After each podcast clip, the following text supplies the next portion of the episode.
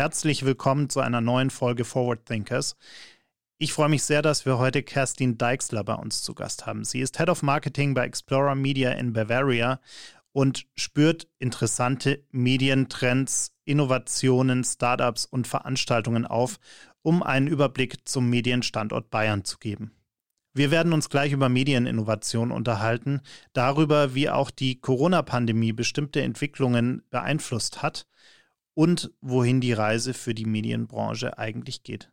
Ich freue mich sehr auf das Gespräch. Viel Spaß beim Zuhören.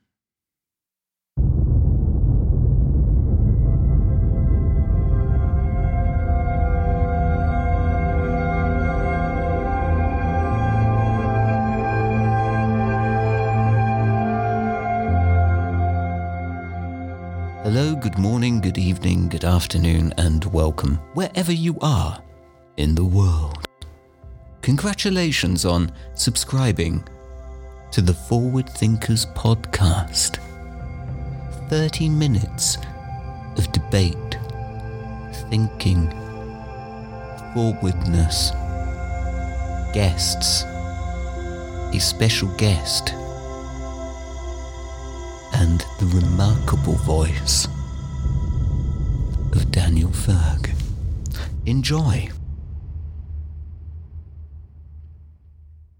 Kerstin, freut mich sehr, dass du heute bei uns bist. Wir wollen uns heute ein wenig über Medien unterhalten, über äh, Journalismus auch unterhalten, über Medieninnovationen und was sich so alles getan hat äh, in dieser Landschaft und auch in Bayern vor allem. Schön, dass du hier bist.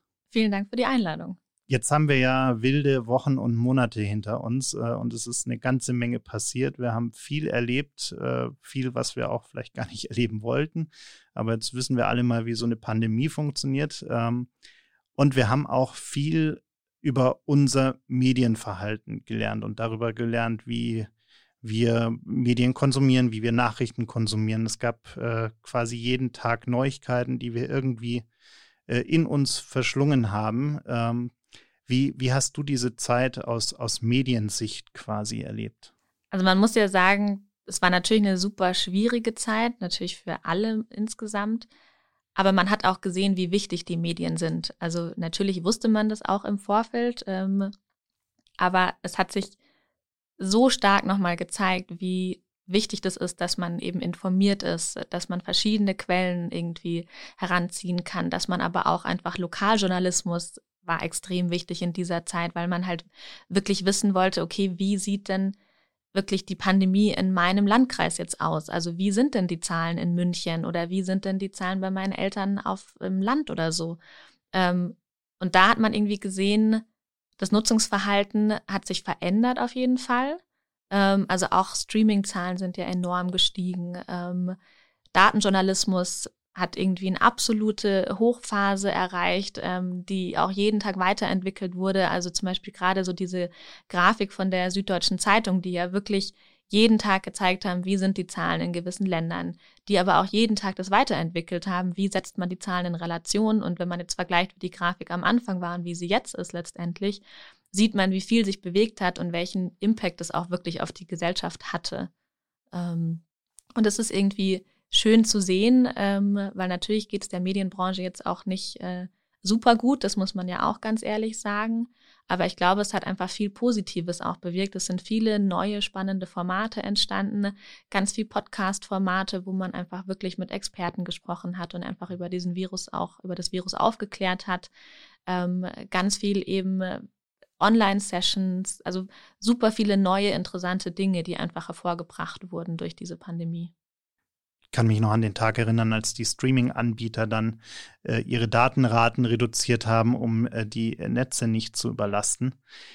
Äh, ich ich glaube auch, dass die Zeit bewirkt hat, dass gerade Medienunternehmen auch mutiger geworden sind und hier und da auch mal Sachen ausprobiert haben, die man davor vielleicht so ein bisschen äh, ja belächelt hat oder gesagt hat, na ja, das bringt gar nicht so viel. Ja. Also definitiv, wenn man sich wirklich anschaut, gerade so der Redaktionsalltag, der ja wirklich einfach sehr auf dieses physische, man trifft sich, beschränkt war. plötzlich war das doch möglich, dass alle aus dem Homeoffice arbeiten konnten. Also man hat Redaktionsmeetings von zu Hause gemacht oder es gibt auch ein so ein schönes Bild, ich glaube, das ist von der DPA, wo die sich dann äh, draußen getroffen haben im Kreis und einfach mit Abstand ihr Redaktionsmeeting gemacht haben.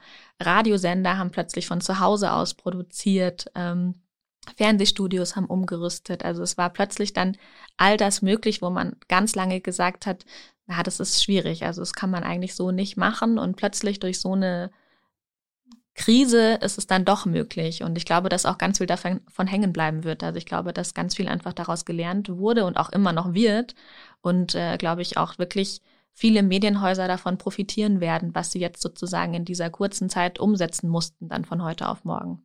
Auf einmal waren sogar in renommierten großen Talkshows FaceTime-Schalten mit Gästen möglich, wo man sich davor auch gedacht hat, da muss ich erstmal einen Ü-Wagen hinschicken und irgendwie ein ganzes Kamerateam und äh, per Satellit eine Schalte einrichten. Und jetzt plötzlich hat man einfach sein, sein Smartphone genommen äh, und einen Videocall gemacht. Das wäre bis vor, ja, bis vor einem Jahr noch undenkbar gewesen. Ja. Und auch da, finde ich, hat man ja ganz spannend gesehen. Am Anfang hat man es halt wirklich dann nur mit Laptop-Kamera oder mit der Handykamera gemacht. Und dann haben die Leute aber auch gemerkt, okay, aber man kann es ja auch noch professioneller machen. Und die Leute haben angefangen, sich Mikros zu kaufen und irgendwie zumindest eine kleine Kamera, um irgendwie auch so ein bisschen die Qualität aufrechtzuerhalten. Und auch das hat ja wunderbar funktioniert, weil die Inhalte kann man trotzdem transportieren. Und das ist ja das Wichtige eigentlich. Und irgendwann waren dann auch alle Kameras, Webcams, äh, USB-Mikrofone äh, und ähnlichen Geräte waren alle ausverkauft. Ja. das weiß ich noch ganz genau, weil wir haben auch so ein paar Sachen noch gebraucht, die uns gefehlt haben. Und ich habe mir für meinen Schreibtisch eine, eine vernünftige Webcam bestellt äh, und habe auch ich glaube, die kam zwei Monate später oder so. Das war alles ein bisschen verrückt. Ja, wer hätte das gedacht? Ja, wer hätte gedacht, dass Webcams nochmal so einen Durchbruch bekommen? Ja. Richtig, ja. Ähm, ja, eine spannende Zeit, äh, in der eben auch da viel passiert ist, in der äh, auch viele neue Formate entstanden sind, äh, viele neue Podcasts auch entstanden sind, in der aber auch ähm, die Verschwörungstheoretiker immer mehr äh, Oberwasser gewonnen haben. Und äh, man hat es ja jetzt gerade die letzten Tage in Berlin wieder gesehen, wo äh, die wildesten äh, Theorien verbreitet werden. Und äh, ich glaube, die Medien haben in der Zeit auch so ein bisschen noch intensiver verschiedene digitale Kanäle wahrgenommen und auch äh, aktiver bespielt, weil sie auch ein Stück weit gemerkt haben, dass sie da ihrer Verantwortung nachkommen äh, müssen und eben auch versuchen müssen, diese Zielgruppe zu erreichen. Ja, also definitiv. Und gerade so dieses Thema Fake News beschäftigt ja auch einfach die Branche schon relativ lange oder jetzt nicht erst seit gestern oder auch jetzt nicht erst durch so eine Pandemie, sondern es ist ja wirklich schon länger auch Thema. Und da finde ich es auch einfach super spannend zu sehen, wie halt wirklich so diese technologischen Entwicklungen auch einfach da reinspielen können um eben das zu verbessern, weil natürlich ist das eine Gefahr und es gibt eben gewisse Leute, die eben auf Verschwörungstheorien, auf Fake News anspringen und genau da muss man ansetzen. Und sei es zum einen mit künstlicher Intelligenz, dass man wirklich halt Fakten checken kann, ohne dass es ein Mensch nochmal prüfen muss, oder auch einfach mit verschiedenen Quellen, die man halt liefern kann, ähm, oder mit Statistiken und wirklich äh, Graphen oder das visuell aufbereiten. Also da gibt es ja wirklich diverse Möglichkeiten, ähm, wie man Leute erreichen kann und das finde ich total interessant zu sehen, dass das eben durch so eine Krise auch dann die Medien, also sich bewusst waren, dass sie wirklich diese Aufgabe auch haben, die Leute zu informieren und wirklich die richtigen Fakten weiterzugeben und dann überlegt haben, okay, wie können wir das machen und dann müssen wir halt neue Formate entwickeln, um die Zielgruppe zu erreichen. Und ich finde, das hat wirklich auch super funktioniert. Ja, und da gibt es ja auch ein paar, paar spannende Startups, die genau an diesen Themen arbeiten. Ich glaube, da hast du ja auch so ein paar äh, Kandidaten im Blick. Kannst du zu denen vielleicht ein paar Worte sagen? Genau, also wir ähm, sehen ja gerade auch über das Media Lab Bayern, ähm, dass sich da einfach viel bewegt in dem Bereich. Ähm, zum Beispiel gibt es das Startup Varia, ähm, die wirklich einfach so verschiedene Quellen einfach zu, Rate, zu Rate ziehen und man wirklich auch als Nutzer dann schauen kann, okay, was berichten andere darüber, was sind sozusagen andere Stimmungslagen. Ähm, Im Podcast-Bereich hat sich ja extrem viel getan mit irgendwie Julep als Vermarkter, ähm, diverse Podcasts, die wirklich auf den Markt neu gekommen sind. Ähm, also da gibt's so viele Beispiele einfach gerade auch in Bayern, was sich halt entwickelt hat und gerade auch so am Bereich wirklich mit der technischen Komponente. Jetzt hast du gerade schon Podcasts angesprochen. Wir haben jetzt, glaube ich, inzwischen irgendwas um die 30.000 Podcasts ja. in Deutschland. äh, die Zahl geht rapide nach oben. Wir produzieren hier auch immer mehr gefühlt äh, und auch immer mehr Formate. Ähm, sehen aber gleichzeitig auch, dass äh, der Bedarf nach wie vor da ist. Also wir haben jetzt zum Beispiel auch hier bei uns in, äh, mit unserem Team in den Studios diesen neuen äh, Podcast von Finanztipp produziert, der jetzt seit äh, ja, gut einer Woche auf Platz 1 der, der Apple Podcast Charts ist. Und äh, der, der Bedarf ist irgendwie nach wie vor da. Sind wir, sind wir da immer noch am Anfang von diesem Hype oder ähm, wie, wie siehst du, das ist da immer noch Luft nach oben? Ich glaube, da ist sehr viel Luft noch nach oben. Gerade wenn man es vergleicht mit USA, wo es ja einfach noch viel ausgeprägter ist, die Podcast-Landschaft, die einfach wirklich noch mal einen Schritt voraus sind, ähm, sieht man, wie viel sich in Deutschland noch entwickeln kann. Und ähm, ich glaube, das Spannende bei Podcasts ist ja letztendlich, dass es halt sehr zielgruppenspezifisch ist. Also ich kann wirklich ja für jedes Thema kann ich eigentlich einen Podcast machen, weil es wird jemand geben, den es interessiert. Und dann muss ich mir natürlich überlegen, mache ich jetzt einen für die Allgemeinheit, dann habe ich natürlich mehr Leute, die irgendwie zuhören wollen.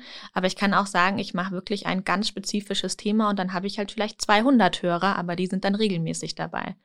Und ähm, das Schöne ist ja vor allem auch, dass Podcasts so eine Nähe vermitteln.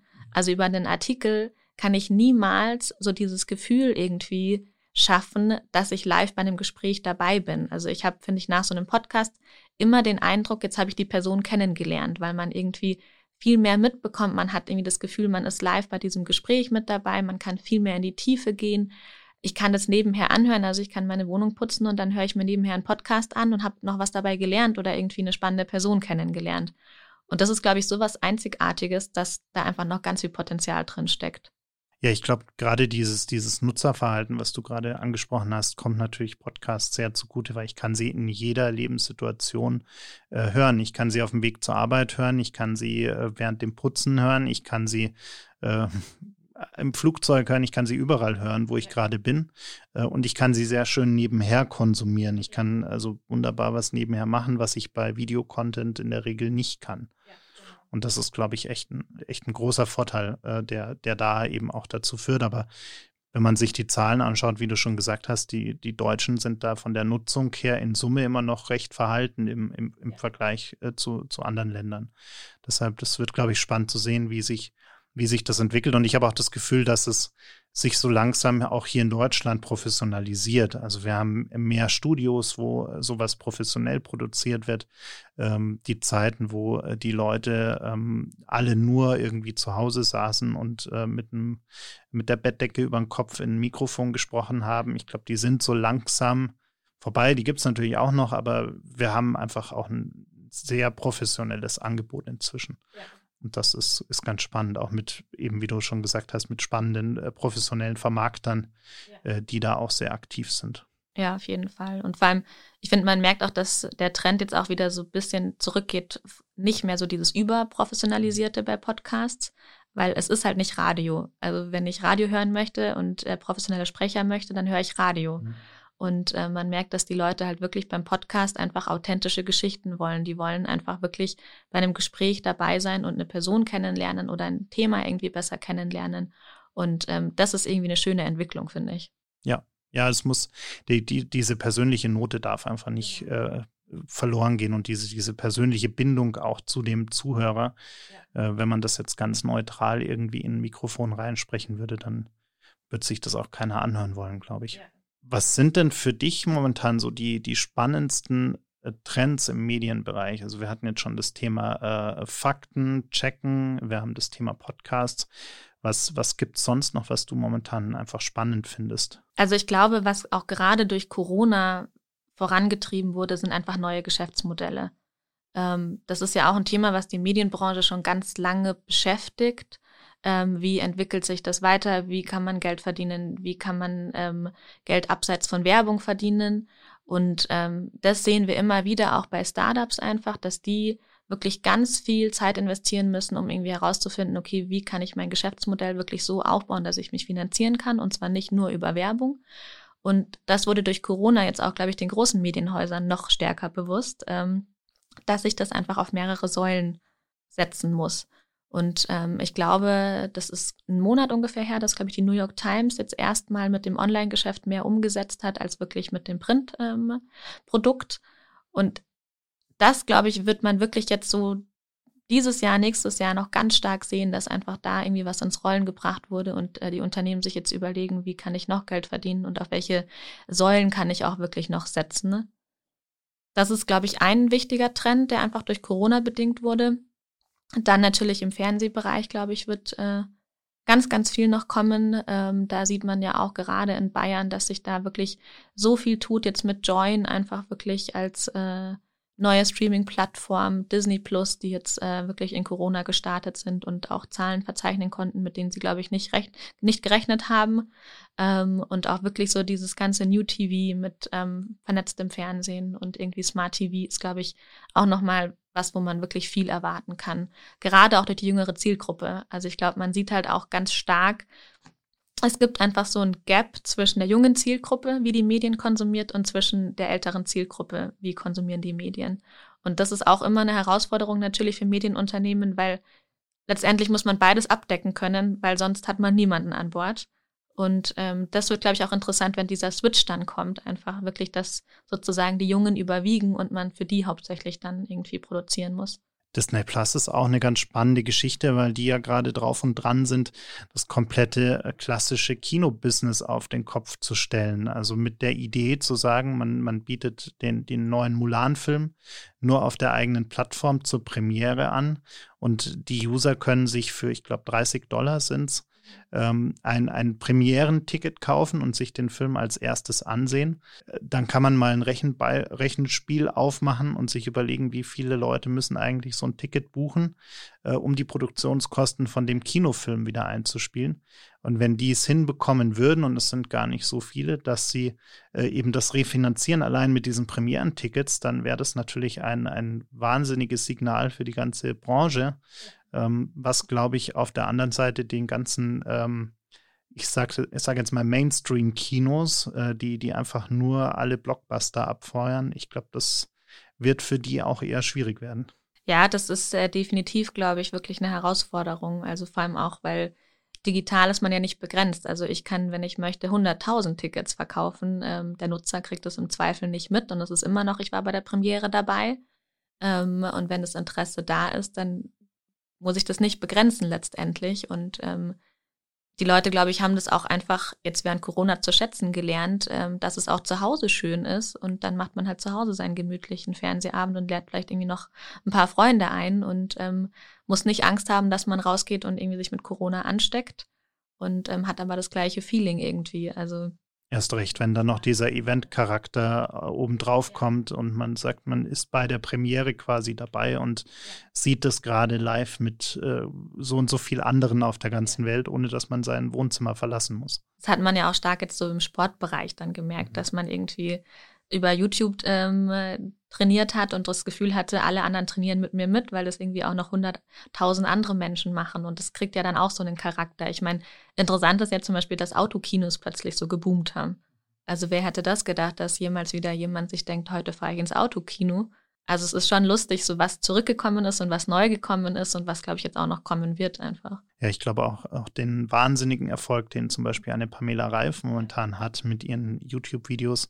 Da war Corona schon auch durchaus, also sie hat natürlich davor schon eine wahnsinnige Reichweite gehabt, ja. aber dieses Zuhause vorm Fernseher trainieren äh, und, und sich dabei eben YouTube-Instructions anschauen, ja äh, das ist, glaube ich, schon auch durch Corona erst so richtig, richtig groß geworden. Da ist ja auch das Schöne, finde ich, dass man sieht, das sind ja alles wirklich Content-Produzenten. Also das sind auch wirklich Medienmacher und sie macht das ja wirklich höchst professionell. Also die Videos sind von vorne bis hinten durchgeskriptet und geprobt und geschnitten und einfach so professionell aufbereitet, ähm, dass das einfach auch, finde ich, gerade wenn man jetzt im Medienbereich arbeitet, total spannend ist zu sehen, dass eben einzelne Personen auch wirklich zu so einem Influencer, zu so einem Medienproduzenten werden können. Absolut, ja.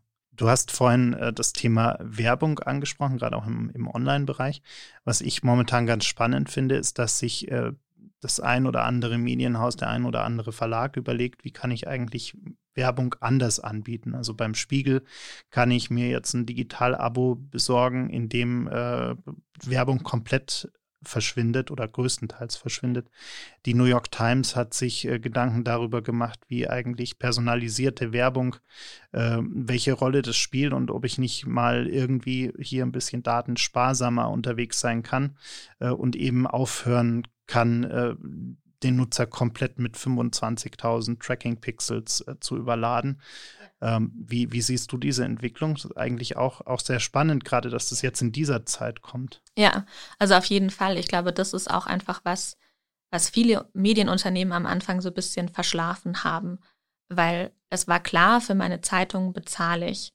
Ähm, Im Fernsehen war es irgendwie auch klar, da läuft halt auch Werbung und dadurch können die sich finanzieren. Und gerade so online war halt am Anfang so, das Internet ist halt kostenlos. Ich muss ja nicht dafür bezahlen. Und ähm, als dann so die ersten Bezahlschranken irgendwie eingeführt wurden, war der Aufschrei irgendwie groß.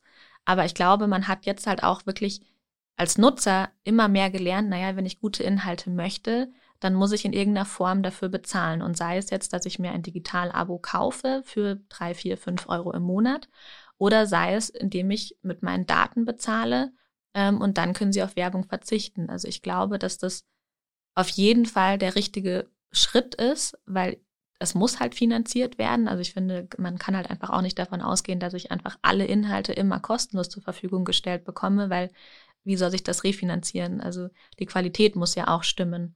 Und ähm, das finde ich total spannend, dass man eben da jetzt angefangen hat zu sagen, okay, gut, wenn du mit deinen Daten dafür bezahlst, dann können wir zum einen personalisierte Werbung für dich ausspielen. Das nervt dich dann auch nicht so. Ähm, oder du kannst komplett drauf verzichten. Dafür musst du aber halt das und das machen. Ähm, und auch da, glaube ich, ist einfach noch viel Potenzial, was man halt noch machen kann. Weil es ist ja auch bewiesen, dass jetzt Werbung per se den Nutzer erstmal nicht stört. Außer es ist halt zu viel und es ist jetzt irgendwie komplett das Falsche. Aber ich meine, ganz viele ähm, Modeunternehmen verkaufen ihre Sachen rein über Facebook-Werbung, weil die halt personalisiert ausgespielt wird und die wissen, demjenigen gefällt es und dann äh, klicken die Leute auch. Und so muss man es halt auch einfach machen, dass man sagt, das ist die Werbung, die dich interessiert und dann nervt sie dich auch nicht und dafür äh, können wir aber auch einfach hier unsere Inhalte liefern. Was ich da auch ganz interessant finde, ähm, ist, ist das Pricing am Ende des Tages. Also wenn man mal vergleicht, ähm, ich, ich habe ein New York Times Digital-Abo, für das zahle ich also wirklich einen, einen überschaubaren monatlichen Betrag. Es sind, glaube ich, ich kann es jetzt nicht ganz genau sagen, es ist irgendwas zwischen 10 und 15 Euro, glaube ich. Und dann habe ich ein SZ-Digital-Abo, dieses Komplettpaket. Ich glaube, da gibt es inzwischen auch ein neueres und meins wurde nicht umgestellt, wie auch immer. also irgendwie zahle ich da immer noch 39 oder 36 Euro im Monat für, für dieses komplette Digitalpaket von der SZ wo man sich schon mal die Frage stellen muss, und, und ein Print-Abo ist übrigens nicht, nicht bedeutend teurer, ähm, das ist sehr, sehr ähnlich, wo man sich schon irgendwann mal die Frage stellen muss, ist das eigentlich gerechtfertigt, dass ich hier in Deutschland vor allem immer noch das Gleiche verlange oder annähernd das Gleiche verlange für ein reines Digitalangebot äh, wie für ein Printangebot, wo ich die Druckerei habe, wo ich all diese Kosten drumherum habe, die ganze Logistik drumherum habe. Da, da ist irgendwie noch so ein Gap, den, den ich noch nicht ganz verstehe, aber den die äh, Medienhäuser, die Verlage gerade bei uns hierzulande, glaube ich, noch so ein bisschen ausnutzen. Ich glaube, das ist das, was ich vorher auch schon gesagt habe, dass da so ein bisschen verschlafen wurde am Anfang einfach auch die Geschäftsmodelle auf mehrere Säulen aufzubauen. Ähm, weil da war es dann, glaube ich, oftmals so, dass man halt sich gedacht hat, okay, jetzt machen wir das halt auch digital und dann kostet es halt so viel, wie wenn es halt nicht digital wäre, weil die Inhalte sind ja die gleichen. Ne? Ähm, aber so funktioniert es natürlich für den Nutzer letztendlich nicht, weil wie du sagst, man durchschaut es sehr, sehr schnell, dass eben ein Printprodukt einfach auch nochmal andere Kosten mit sich zieht. Und ich glaube, da ist wirklich, wie ich vorher schon gesagt habe, noch die Chance zu sagen, okay, auf welche Säulen kann ich mein Geschäftsmodell dann noch aufbauen? Also was kann ich denn noch anbieten, mit dem ich wirklich was verdienen kann? Und dann kann man auch in diesen Bereichen halt einfach mit den Preisen runtergehen und da auch, glaube ich, mehr Nutzer dann letztendlich gewinnen. Weil klar, auch wenn ich mir Netflix anschaue, was zahle ich da im Monat? Es ist halt nichts einfach letztendlich. Und trotzdem kriege ich aber super Inhalte. Und klar, wird es dann sozusagen hintenrum finanziert, wird es auch immer so ein bisschen die Frage. Aber gerade so diese alteingesessenen Medienunternehmen, glaube ich, haben da einfach noch ein bisschen Nachholbedarf, sich wirklich zu überlegen, okay, wie kann ich das noch finanzieren, was kann ich eigentlich noch machen? was wir vorhin im Vorgespräch schon so ein bisschen angesprochen haben, was ich auch ganz spannend finde, wenn man sich die ganze Eventbranche anschaut, die natürlich momentan sehr gebeutelt ist durch, durch diese ganze Geschichte, die wir da erleben. Ähm, immer mehr von diesen Event-Formaten äh, entwickeln sich oder immer mehr von diesen Event-Unternehmen entwickeln sich immer stärker zu kleinen Medienhäusern, die äh, auf einmal viel, viel mehr Content produzieren, die anfangen, äh, Podcast-Formate zu produzieren, die virtuelle Shows produzieren, die auf einmal einen eigenen Blog, ein eigenes Online-Magazin, teilweise sogar bis hin zu einem eigenen Print-Magazin. Ähm, wenn man sich mal hier die Kollegen äh, äh von, von der OMR anschaut, ähm, die, die da ganz viel machen. Äh, auch, eine, auch eine sehr spannende Entwicklung. Ähm, wo man ja auch so ein bisschen sagen muss, ich glaube, ich, glaub, ich habe vor Jahren schon mal gesagt, eigentlich ist Event nur ein, also die klassische analoge Veranstaltung nur ein weiteres Content-Format. Ähm, wie, wie siehst du diese Entwicklung? Da bin ich ganz deiner Meinung. Also ich glaube wirklich, die Eventbranche wurde richtig durchgerüttelt jetzt durch Corona. Aber ich glaube, auch das wird einfach die Branche nachhaltig verändern. Also ich glaube, wir werden noch ganz lange zumindest auf hybride Events gehen. Also ich glaube, dass es rein analoge Events gibt, da sind wir weit von entfernt, weil das Schöne ist ja auch einfach, wenn man jetzt wirklich sagt, okay, man macht kürzere Formate, man macht es wirklich rein digital oder auch wirklich als Hybrid. Ich kann es von überall auch anschauen. Also ich muss nicht aus USA dann extra nach München fliegen, um mir wirklich dann irgendwie zwei, drei Keynote-Speaker anzuschauen, die ich gerne irgendwie gesehen hätte. Ähm, ich bin zeitlich nicht mehr gebunden. Ich kann mir das im Nachhinein nochmal anschauen. Ich glaube, eine große Herausforderung wird das Networking sein. Ähm, da bin ich wirklich gespannt. Also ich meine, wir sehen das ja jetzt auch im Herbst nochmal, die Bits and Pretzels mit wirklich rein digital. Das wird, glaube ich, nochmal sehr interessant, einfach als Veranstaltung. Auch da hat man gesehen, die haben ja auch wirklich schon länger jetzt angefangen, es wirklich umzustellen auf wirklich viele Content-Formate. Die Medientage als reines digitale Event, ähm, wie das auch wirklich angenommen wird und welche Networking-Ideen man auch hat. Weil ich glaube, ja, ein Event ist eigentlich halt auch einfach nur Content, was man vermittelt. Ähm, und das kann ich super gut online auch machen. Aber ganz viele Leute gehen natürlich auf so ein Event, weil sie beim Kaffee jemanden kennenlernen und weil sie da jemanden treffen und ach, den habe ich schon lange nicht mehr getroffen oder mit dem wollte ich mich mal austauschen. Und da stelle ich mir immer noch so ein bisschen die Frage, was ist denn das Pendant dazu? Wie kann ich das denn digital wirklich abbilden? Eine wirkliche Antwort habe ich noch nicht gefunden.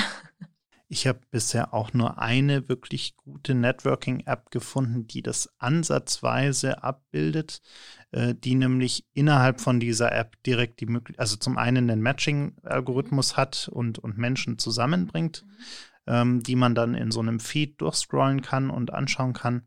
Ähm, in, bei Formaten, wo dann auch wirklich feste Networking-Breaks eingeplant sind in der Agenda und dann kann ich sagen, ich würde jetzt gerne mal die Kerstin kennenlernen und dann sehe ich genau, die Kerstin hat in diesem Networking-Slot von 12 bis 12.15 Uhr noch Zeit und dann kann ich dir eine Nachricht schreiben und kann sagen, ich würde gerne mal äh, mich mit dir austauschen. Und wenn du zusagst, dann wird in unser beider Agenda in der App ein Termin reingestellt und der Videocall dazu läuft direkt innerhalb dieser App. Also nicht irgendwie, dass man sich überlegen muss, äh, mache ich es jetzt über Skype oder Slack oder Teams oder was auch immer, sondern ich habe direkt innerhalb von dieser App den Videocall und kann das auch auf, egal ob iPhone, äh, Tablet, äh, sonstiges Smartphone, äh, Desktop-PC, wie auch immer, ich kann das über jede Plattform nutzen. Und äh, ich glaube, das ist auch der einzige Weg, der funktionieren kann, wenn ich diesen Medienbruch nicht habe. Weil in dem Moment, wo sich jeder erstmal Gedanken machen muss, welches Tool nutzt der andere, welches nutze ich, wie kann ich das eigentlich einrichten, wie sende ich dem die Einwahldaten, wie auch immer, ja. macht gar keinen Sinn. Wenn es aber direkt über die App funktioniert, dann ist es zumindest abbildbar. aber es ersetzt natürlich nicht dieses, wir stehen mal gemeinsam an der Bar, trinken vielleicht ein Bierchen und ja. äh, unterhalten uns locker und dann kommen zufällig noch drei andere dazu. Nee, definitiv. Aber ich finde, Medienbruch ist auch nochmal ein gutes Stichwort, weil ich glaube, auch das ist eine Riesenchance für Medienunternehmen bei Digital-Events, weil ich digitale Produkte bewerben kann. Also ich meine, ich kann jetzt wirklich bei einem Event ein Probeabo verteilen, wo ich die Leute direkt auf der Plattform abholen kann. Ich kann das mit der Anmeldung direkt rausschicken. Das ist, finde ich, total wichtig, das jetzt als Medienunternehmen mitzudenken, weil ich halt wirklich all das, was ich eh schon digital habe, bei einem digitalen Event ja viel besser bewerben kann als bei einem physischen Event. Und ähm, da bin ich mal gespannt, was wir jetzt noch so sehen werden im Herbst, einfach wie das umgesetzt wird. Und gleichzeitig als äh, zum Medienunternehmen gewordener Eventveranstalter kann ich natürlich auch, weil ich weiß viel mehr über meine Zuschauer, über meine Gäste, über meine Teilnehmer als ein klassisches äh, Online-Portal, als ein klassisches Medienportal. Das heißt, ich kann natürlich schon sagen, ich spiele jetzt eine gewisse Werbung, eine gewisse Information nur an die Zielgruppe ähm, Position XY in so und so großen Unternehmen aus, ähm, wodurch ich natürlich ein sehr, sehr genaues Targeting habe, was ich in der Art und Weise eigentlich nicht mal, also vielleicht gerade noch bei LinkedIn habe, aber, aber auch nicht in dem Maße, in der Granularität. Und äh, dadurch kann sich, glaube ich, auch eine ganze Menge entwickeln und, und auch ganz neue Chancen entwickeln für, für Eventveranstalter oder ehemalige Eventveranstalter, äh, wo, wo da einfach viel passieren kann und wo, glaube ich, auch die nächsten Monate ähm, einfach viel Potenzial für, für neue Startups, für, für Startup-Ideen äh, in dem Bereich entstehen können.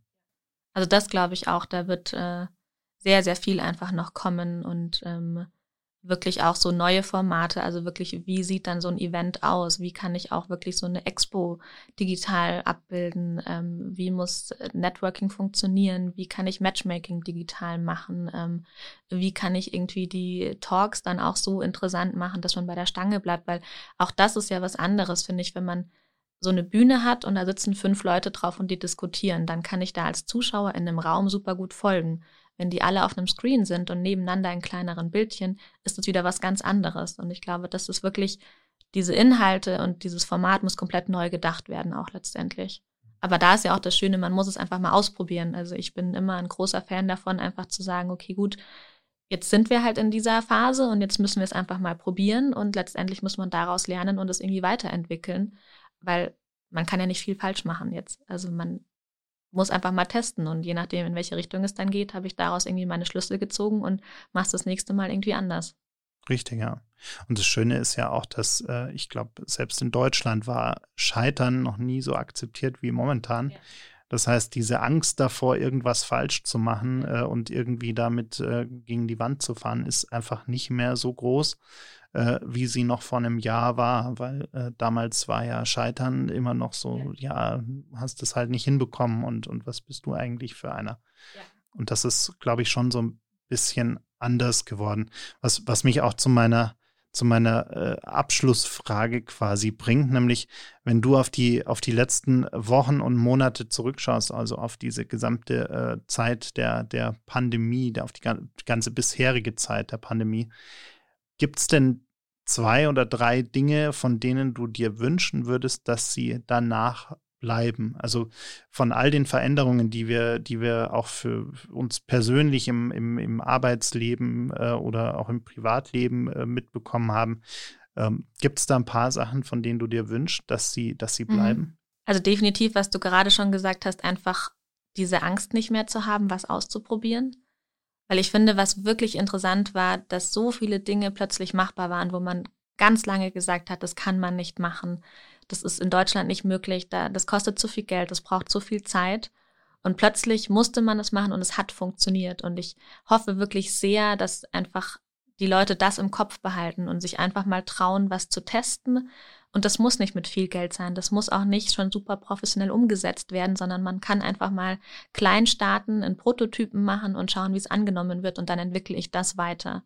Und ich glaube, wenn man sich das einfach so bei jedem Projekt einfach mal mitnimmt und einfach für die Zukunft irgendwie behält, dann können wir noch viel innovativer werden und äh, noch viel weiterkommen einfach mit unseren Sachen. Und was ich auch hoffe, was irgendwie bleibt, ist so dieser Zusammenhalt auch. Also ich finde, man hat auch extrem gemerkt, dass die Leute den Austausch zu anderen Branchen, zu anderen Unternehmen, zu anderen Menschen gesucht haben, um einfach wirklich zu sagen, wie geht ihr denn damit um? Wie habt ihr das denn gemacht? Und gerade so auf lokaler Ebene, finde ich, hat man das extrem gemerkt. Also da ist so viel auch entstanden, irgendwie im Lokaljournalismus, Lokal-TV, um irgendwie so diesen Zusammenhalt zu stärken und auch wirklich so Best Cases, dass man drüber gesprochen hat, wir haben dieses Produkt verwendet, wir haben das so umgesetzt und die anderen konnten sagen, ja spannend, äh, wir machen es so und man hat irgendwie so gemeinsam nochmal einen Schritt nach vorne gemacht. Und ich glaube, auch das ähm, wäre super wichtig, dass man sich einfach nicht als reine Konkurrenten betrachtet, sondern einfach auch wirklich sieht, okay, man kann voneinander lernen und dann kommt man auch gemeinsam noch viel weiter. Es hat auch, glaube ich, so ein bisschen diese Hierarchien abgebaut, auch ja. dieses, die Kleinen und die Großen und ja. all dieses, äh, ja, hin und her und dieses, wir sind wichtiger als die und die sind aber äh, viel größer oder die sind viel kleiner. Ich glaube, da sind wir so ein bisschen, äh, dadurch, dass wir alle in einer Situation sind, in der wir noch nie waren, ja. Äh, und alle komplett neu lernen müssen, äh, was eigentlich gerade irgendwie passiert und wie man damit umgeht, gibt es eben diese, diese Unterschiede nicht mehr so stark. Und auf einmal reden Menschen miteinander, die davor vielleicht nie miteinander gesprochen hätten. Ja. Äh, oder die sich äh, ja aus, aus irgendwelchen äh, Befindlichkeiten einfach nie zusammengesetzt hätten. Und ich glaube, das ist eine, eine ganz tolle Situation. Ja. Und auch eine Situation, die, die irgendwie äh, ja durchaus Grund zu, zu Optimismus gibt, was ja quasi nach wie vor unser großes ja. 48 Forward-Thema ist. Ja. Ähm, ja. Sehr passend auf jeden Fall. Ja. Sehr passend, ja. Als Markus und ich da letztes Jahr zusammensaßen, vor über einem Jahr, da wussten wir noch nicht, wie wichtig dieses Thema für dieses Jahr wohl werden wird. Aber hatten wir wohl einen guten Riecher. Ja, scheint so. Also das äh, ist, glaube ich, wirklich so ein bisschen ähm, das Credo der Stunde auf jeden Fall. Danke dir fürs Vorbeikommen. Sehr gerne. Vielen Dank, dass ich hier sein durfte. Ja, sehr gerne. Danke.